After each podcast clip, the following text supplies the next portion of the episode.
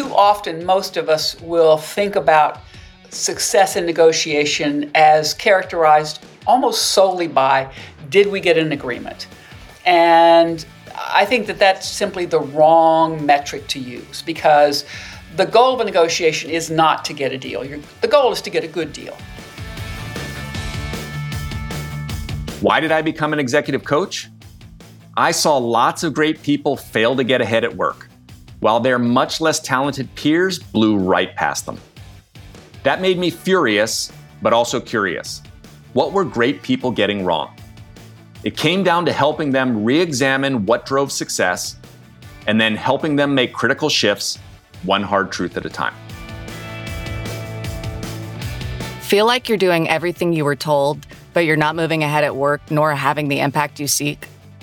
Then welcome to 97% Effective with Michael Wenderoth, where we skip feel good, happy talk and engage experts in pointed conversations about what it really takes to move the needle at work and your career. So if you feel stalled or frustrated, or seek that extra edge as you move to the next level, then look no further.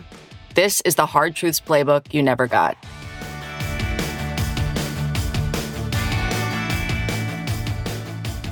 Hi, I'm Michael Wenderoth, and you're listening to 97% Effective. Almost every interaction we have involves negotiation, yet we often miss out on important cues that would help us. Be it lobbying for a raise, working on our annual budget allocation, or discussing what we'll do this weekend with our partner, most of us fail to apply sound strategies that would get us more of what we want. Take a moment, write down the answer to the following Should you go first in a negotiation or wait until the other party proposes? If you're a woman, what's the top issue you're likely to encounter when negotiating? And what's the best strategy to pursue? There's sound research that has answers to what you should do, but most people aren't even paying attention to it. Well, not today. Listen in because we'll have answer to these questions and more. And at the forefront of how we should rethink and perform better in negotiations is our world renowned guest today, Professor Margaret Ann Neale from Stanford. Her book, Getting More of What You Want, is a must have on your shelf. It shows how inexperienced negotiators regularly leave significant value on the table and reveals how you can claim it. For example, she points out, you decide not to negotiate your starting package salary, but your friend negotiates a $7,000 increase. Over 30 years, your friend is making 100,000 more a year than you. Yes, as she says, think about that. Margaret Ann Neale is Adams Distinguished Professor of Management Emerita at the Stanford Graduate School of Business. She's the author of more than 70 articles and six books, pioneering work that has transformed our thinking in the field of negotiation, decision making, and team performance. Her research, writing, teaching has influenced a really broad audience, from academics to men and women in business to industry experts. She's routinely sought out and quoted in the popular press and academia on how women can negotiate more effectively how groups make better decisions, and the impact diversity plays, something we'll talk about in team performance. Professor Neale has shaped the Stanford GSB's curriculum, built the school's behavioral lab, drove executive education and women's leadership to new levels at the school, and has championed diversity and mentorship for junior faculty. She's also had dozens of firsts as well, of which I'll name a few here. The first woman to be hired at the tenured professor level at the GSB, first woman to serve as associate dean at the school, first woman to win the Davis Award recognizing academic distinction and service to the school, and of course, much more. Maggie, it is a huge honor. Welcome to 97% Effective. Well, Michael, thank you, and thanks for that introduction. I'm impressed by her, whoever she might be. Uh, your bio is amazing, but I want to take you take you back as we start. How did you go from studying pharmacy to becoming a thought leader in negotiation and team performance? Well, my my route to finally becoming an academic and figuring out what I wanted to do with my life was quite tortuous and circuitous. And it started off with I'm going to be a doctor, you know, like a real doctor, an MD. But it turns out that that was more an aspiration my mother had for me. And when my parents were transferred to Singapore and I was left on my own for a number of years in college, I realized that I didn't want to be a physician, but I had already gone into pharmacy school because I wanted to maintain the ability to sort of be more than my colleagues. So I said, why do pre med when you can do pharmacy? Which I did. And then I was too young to practice pharmacy. So I became, well, let me think. Shall I work for a dollar an hour? Because that was a long time ago. To how about if I go to graduate school in pharmacy? And I did. And then I discovered serendipitously the study of psychology because I'd never taken a psych course. And I got enamored and said, ah, I think I want to be a therapist. And so I became, I got my master's degree in counseling psych and was about to go into my PhD program in counseling psych when I realized there was something more, and that was the study of organizational behavior. I took a couple of courses and just transformed myself and changed my career trajectory and got a PhD in business administration at the University of Texas and discovered research and took off from there. And I became an academic, and you know the rest of it is all history. it is all history. It took you through Arizona, Northwestern, and as a Stanford GSB MBA alum, I'm so glad that you, you came over and, and impacted the curriculum. I realized you did reshape the curriculum before I was there. We won't name that year, but um, it had just been revamped, so I was very excited to be part of that. Maggie, you know, you don't just do amazing research and teach negotiation, but you also really apply it yourself. This comes through in courses that you teach, interacting with the executives and students.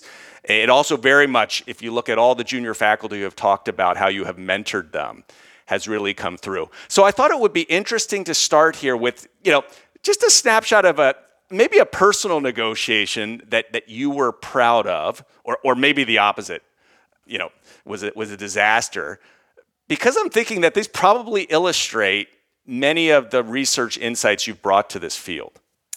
So, you know, there's a negotiation which is both humorous and of which I am proud.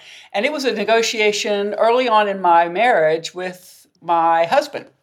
Because I grew up in the South, and as a Southern woman, I was sort of taught early on to just do everything. Like, you know, the expectation was not necessarily that I would work for a living, but that I would take care of the household. That was my job, right?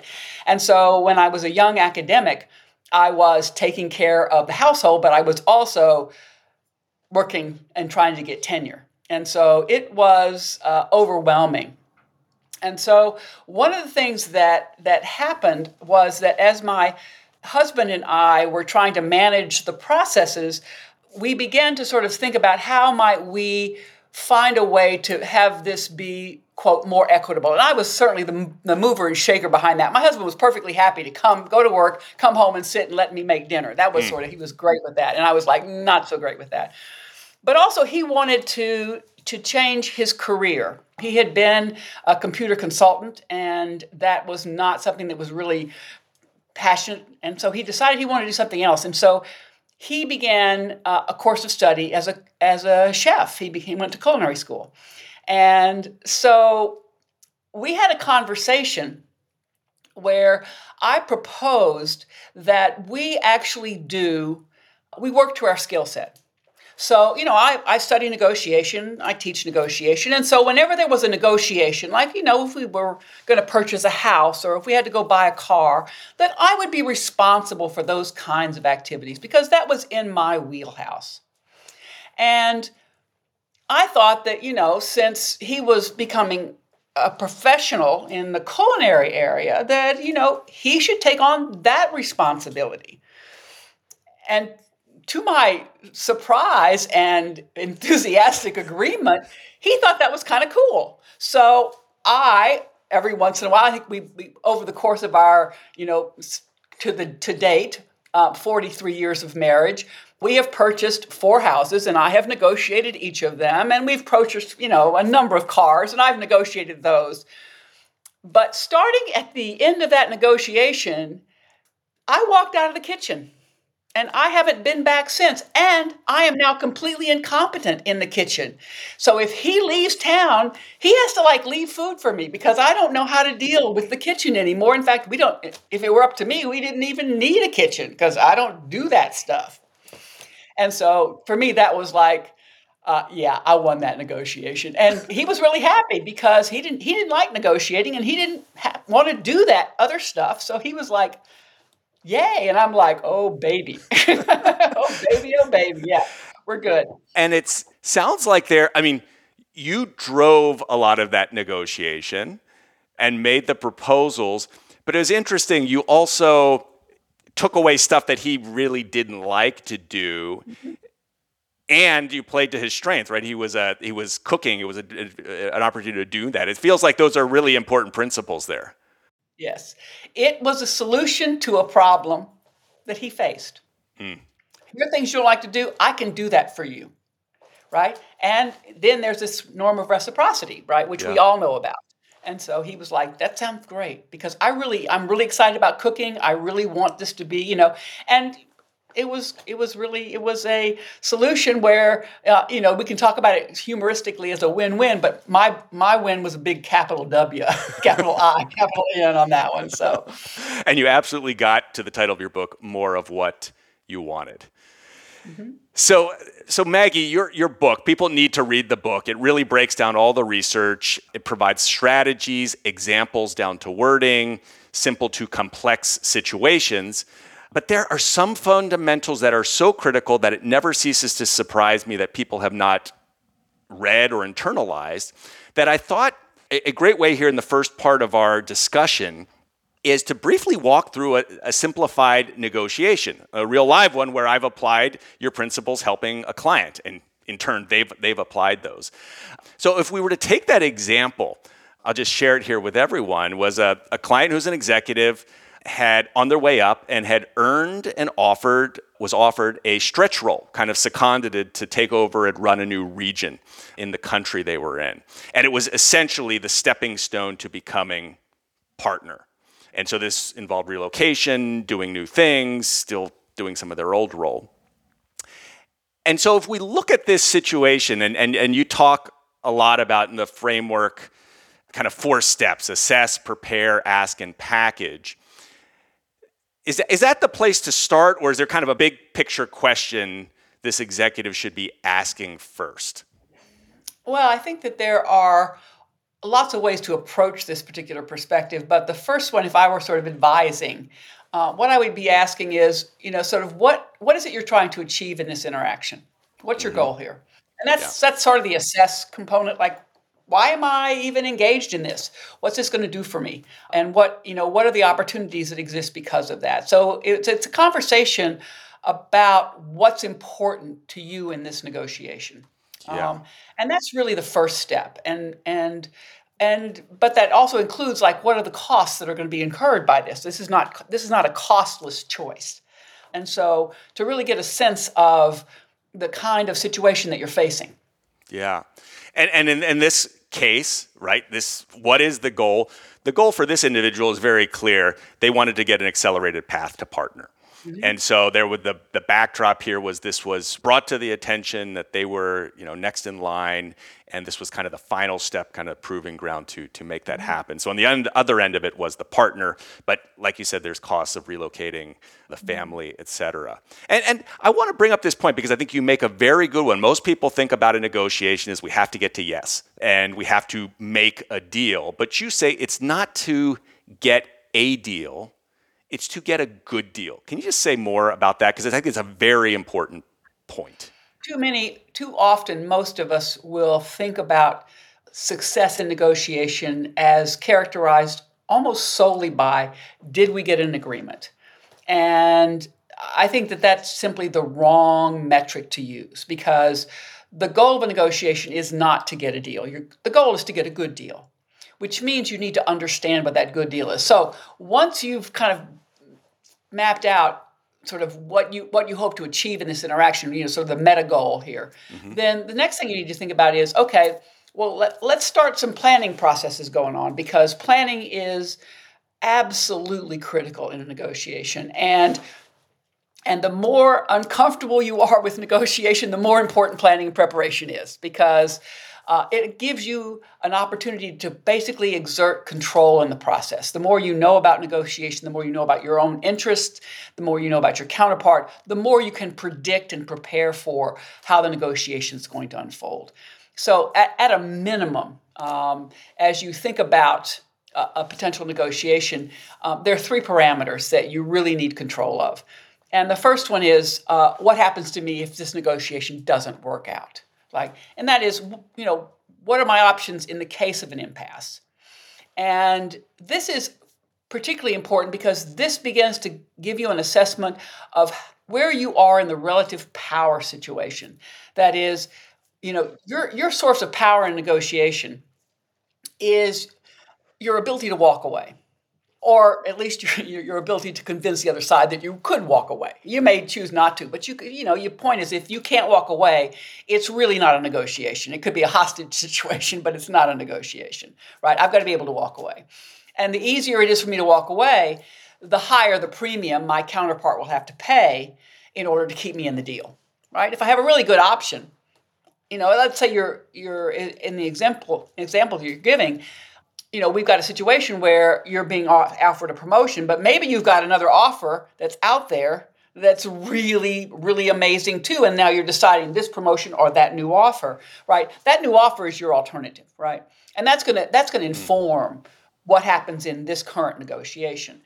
Um, and the better your alternative, the better your outcome. Pretty much, pretty straightforward. Lots of research to that.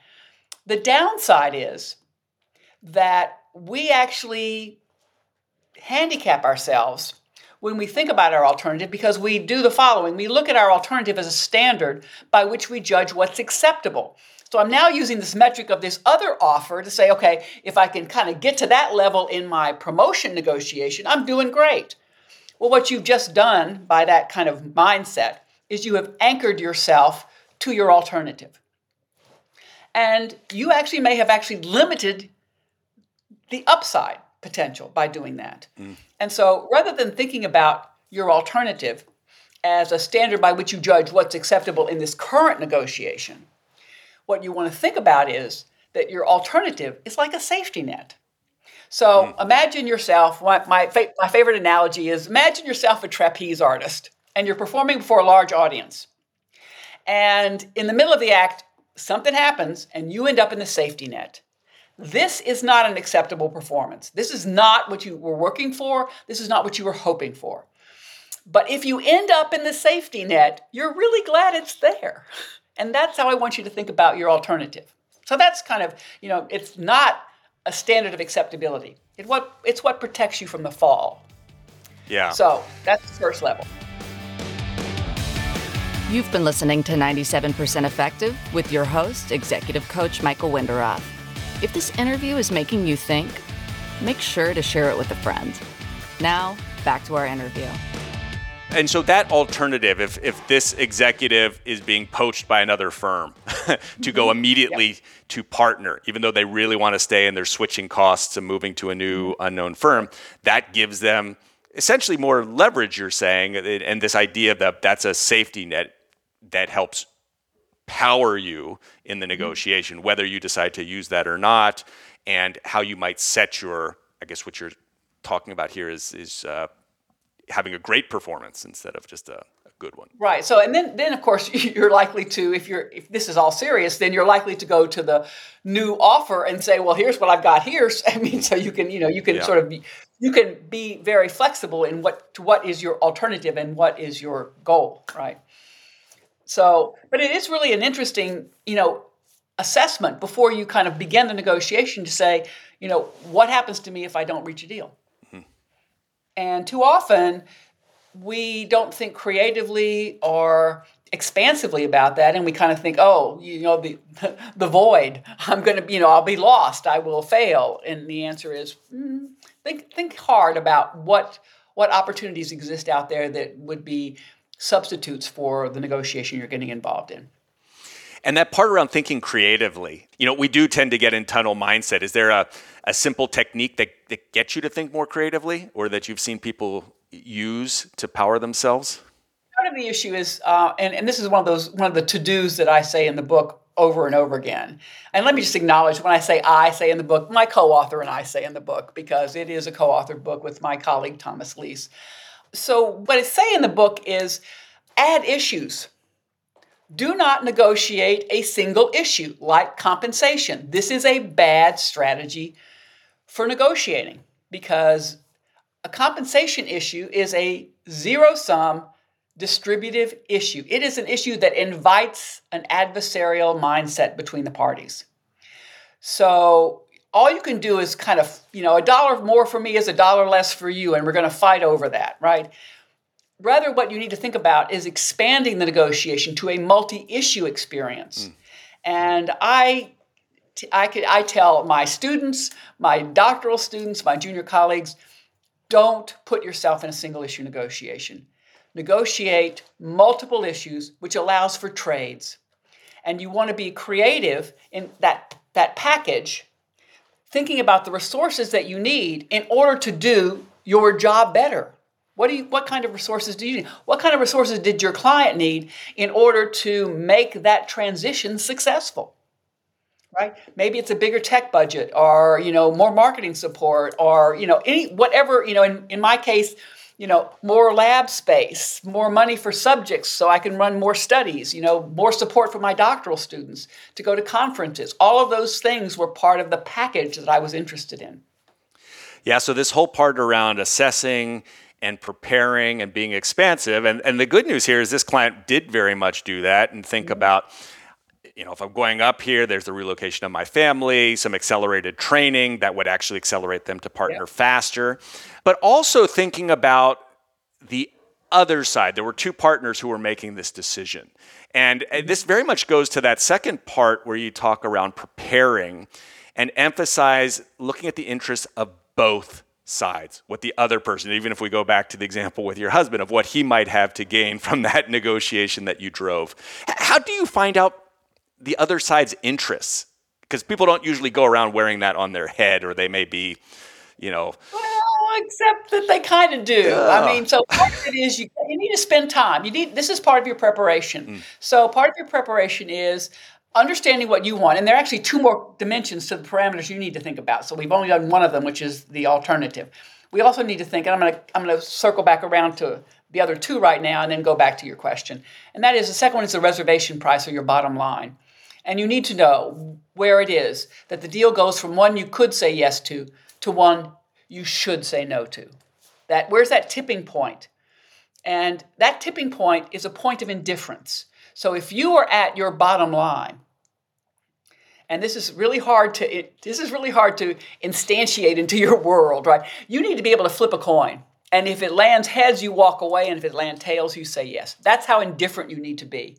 But most of us have been so convinced that the only way to be successful in a negotiation is to get a yes, that if we find that the reservation price, that bottom line we've set, binds us and doesn't allow us to reach a deal, we don't walk away, we change the reservation price. And then we begin down that, what my economist colleagues would call the slippery slope, yep. right? So um, then we can get pushed further and further into to a bad deal.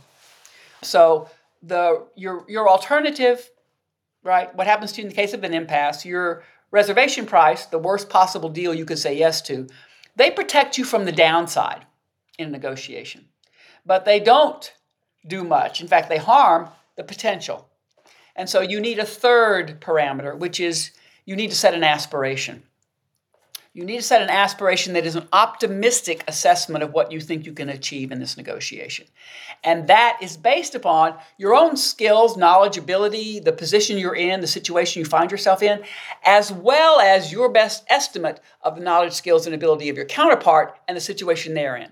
And if things went well for you, what could you do? How could you, what could you achieve in this interaction? So you have that, right, as a basis. But that's your that's all from your side, right? The question now is, you know, negotiation is an interdependent process. I can't force you to say yes. You have to be willing to voluntarily walk that path of agreement with me. Right? So I need to understand you. And part of my planning and preparation is going to be basically understanding what your interests are, what your preferences are, what the challenges you face, and what the obstacles are that will keep you from being able to walk that path with me. And as you learn more about your counterpart, as you understand them more, and you can do that by your own personal experience with them, you could do it with your personal experience with people like them. You could leverage your network and find people who've negotiated with them or people like them and get some advice, right? There are all sorts of ways you can kind of begin to, to uh, get your hands around who they are. Then, when you make proposals, you need to frame your proposals as a solution to a problem that your counterpart has.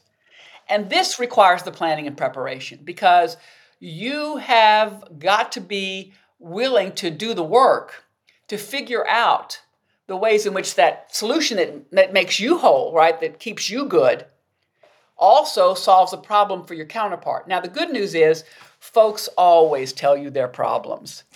and, you know, you just have to be really a good listener and understand that when they tell you their problems, you should pay attention to the language that they use because oftentimes you can use that very language to frame the proposal. So, for example, when I was negotiating for my contract with Stanford, the resources that I asked for were in the service of the challenges that I had uncovered in my interview with the faculty and the administration at the business school. Right? They needed help in a variety of areas of which there were strengths that I had, but I needed resources in order to be able to leverage my strengths to help Stanford solve the problems that they faced. And that particular example, which was alluded to, you know, in, in the book, actually very much helped my client here as, as they thought about how they very much understanding what the partners needed. The partners really did actually need someone of their skill for a period of time because mm-hmm. there was a major client in this new region that needed to be further advanced.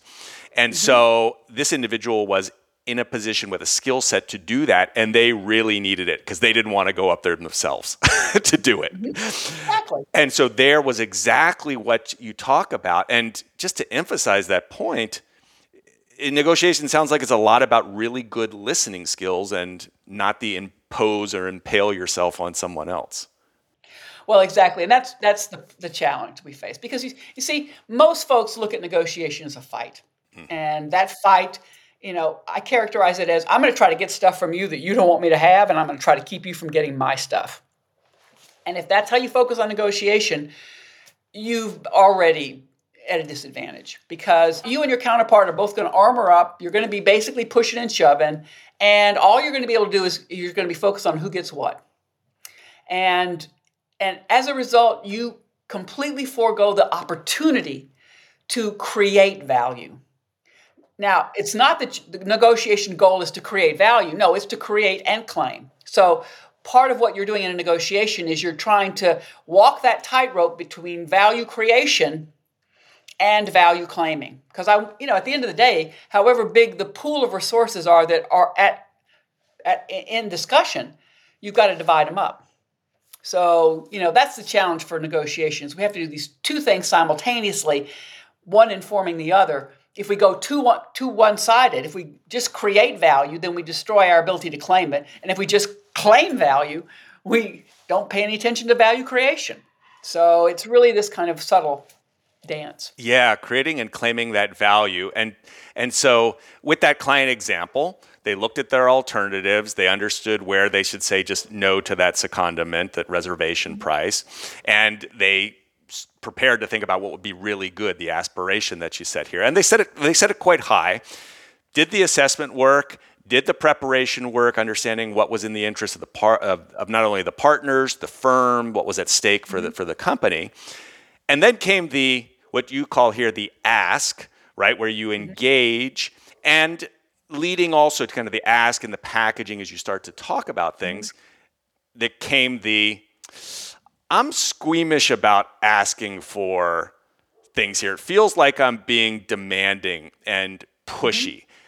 Mm-hmm. How should we be thinking about that? Because I think a lot of people are very much coming when it comes to proposal time, to asking time, they feel nervous, very nervous. So I have two answers to that. Number one, if I can frame my proposal as a solution to a problem that you have, it's not nearly so scary, right? Because I'm not asking for myself, I'm asking for a way in which we can solve a problem that will for, that will forward your interests. Right? So I'm actually helping you out. That's number 1. And so that that's that co- collaborative problem-solving mindset. It's like we're not we're not negotiating. And we're solving problems, and that is a very collaborative process, right? But secondly, uh, I am a real proponent of asking for what you want. And the reason I am such a proponent of that is because there is a lot of research and a lot of my own personal anecdotal experience that says, you know what, people want to accommodate your requests. They actually, people want to help. And while they may not always be able to help, if you don't ask for what you want, then what you're doing is number one, you're trying to rely on people's ability to read your mind, which is a really bad strategy because people are notoriously bad mind readers.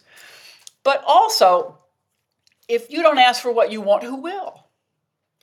And it turns out that when you ask for what you want, you sometimes get surprised and people say yes. If you don't ask, you already know the answer. You're already there, right? So there's a possibly some risk, but the reward there is pretty impressive because people do want to help. And so I see asking both as something that's good for me, but also people benefit from being able we you know, we benefit from being cooperative with each other. And, and to that point, as you're asking, which was a, a, question I posed at the at the outset, uh, there's should you kind of present first, and you mentioned kind of this this idea of packaging, bringing in multiple issues here, or should you be letting the other side go first? Well, there's no one best way. So let me say that first. But here's the problem: most folks, and I ask this question in every negotiation workshop I have ever run or every course I've ever taught. I said, you know, what do you think? Are you better off making the first offer or receiving the first offer?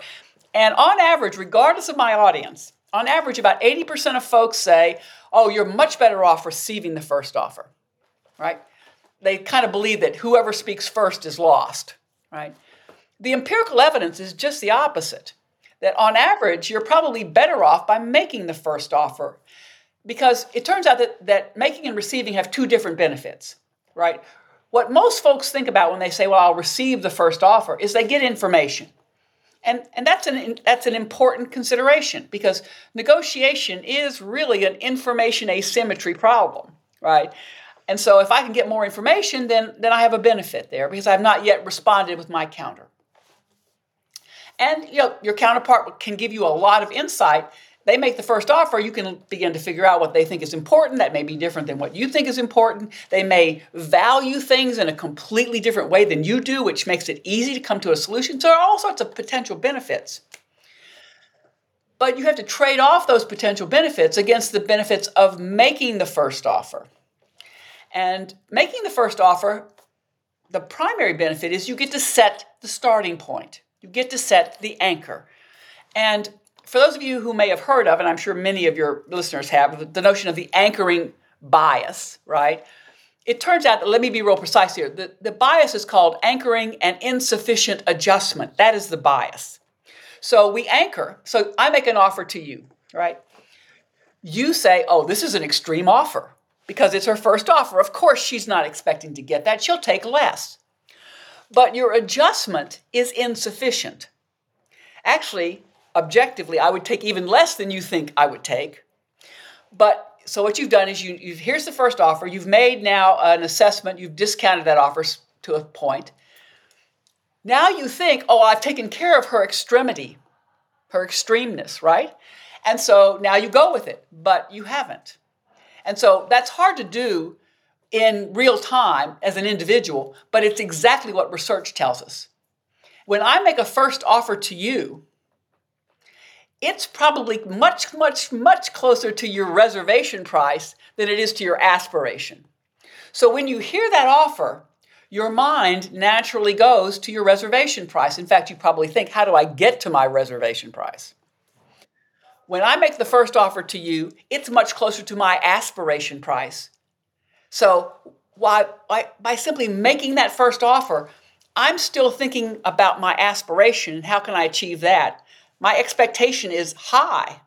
You're thinking about how do I get to my reservation price. Your expectation is low. And we all know from a large amount of research in psychology that expectations drive behaviors.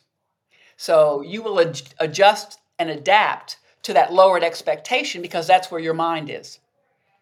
So part of it is just understanding that there's a whole lot of benefit to making the first offer. And we do know, on average, more powerful people make the first offer, not because they've done a considered assessment of whether they should make the first offer or not, but because more powerful people initiate. So, in general, most folks who say, I think we should receive the first offer, are responding to that power differential. They don't feel powerful, they don't feel empowered in a negotiation. But I want to suggest to you that how you make that decision is you decide which of these two uh, factors, anchoring versus information asymmetry, is the more important one in that particular negotiation. But as a general rule, make more first offers because if you're like most folks, you basically want to hold back and typically want to receive the offer when in fact it may be more in your interest to make that first offer. Yeah, this is where the research is really important in terms of looking yes. at or countering sometimes the conventional wisdom out there, what you might be feeling. And I think this is the huge contribution that, that you and many of your colleagues have made. And so that framework here of assess, prepare, ask, and package, view it as joint problem solving. And you know, to, to shortcut to the end, the, the client did all these things and really found a win-win that got them in a in another position. But I want to add a part here. So the new info here, and I've been deliberately using, you know, the client and they. My client is a woman. Let's return next week to discuss the dynamic and complexities that gender or other factors bring into the negotiation equation. Because Maggie, your research and work has added a lot to what women should do to best navigate dynamics within negotiations. So tune into the next episode of 97% Effective, where I finish my conversation with Professor Maggie Neale at Stanford about how women can apply collaborative problem solving to do better in negotiations. We're also going to look at the role of diversity in the workplace and how Maggie reflects on her stellar career in academia. Thanks for listening to 97% Effective where we skip happy talk and help you break through and ascend one hard truth at a time. Help others discover this show. Leave a review and rating wherever you listen to your podcasts. And if you like what you heard, you can get free resources, including the first chapters of Michael's book, Get Promoted, on his website, www.changwenderoth.com. That's www.chang W E N D E R O T H dot com.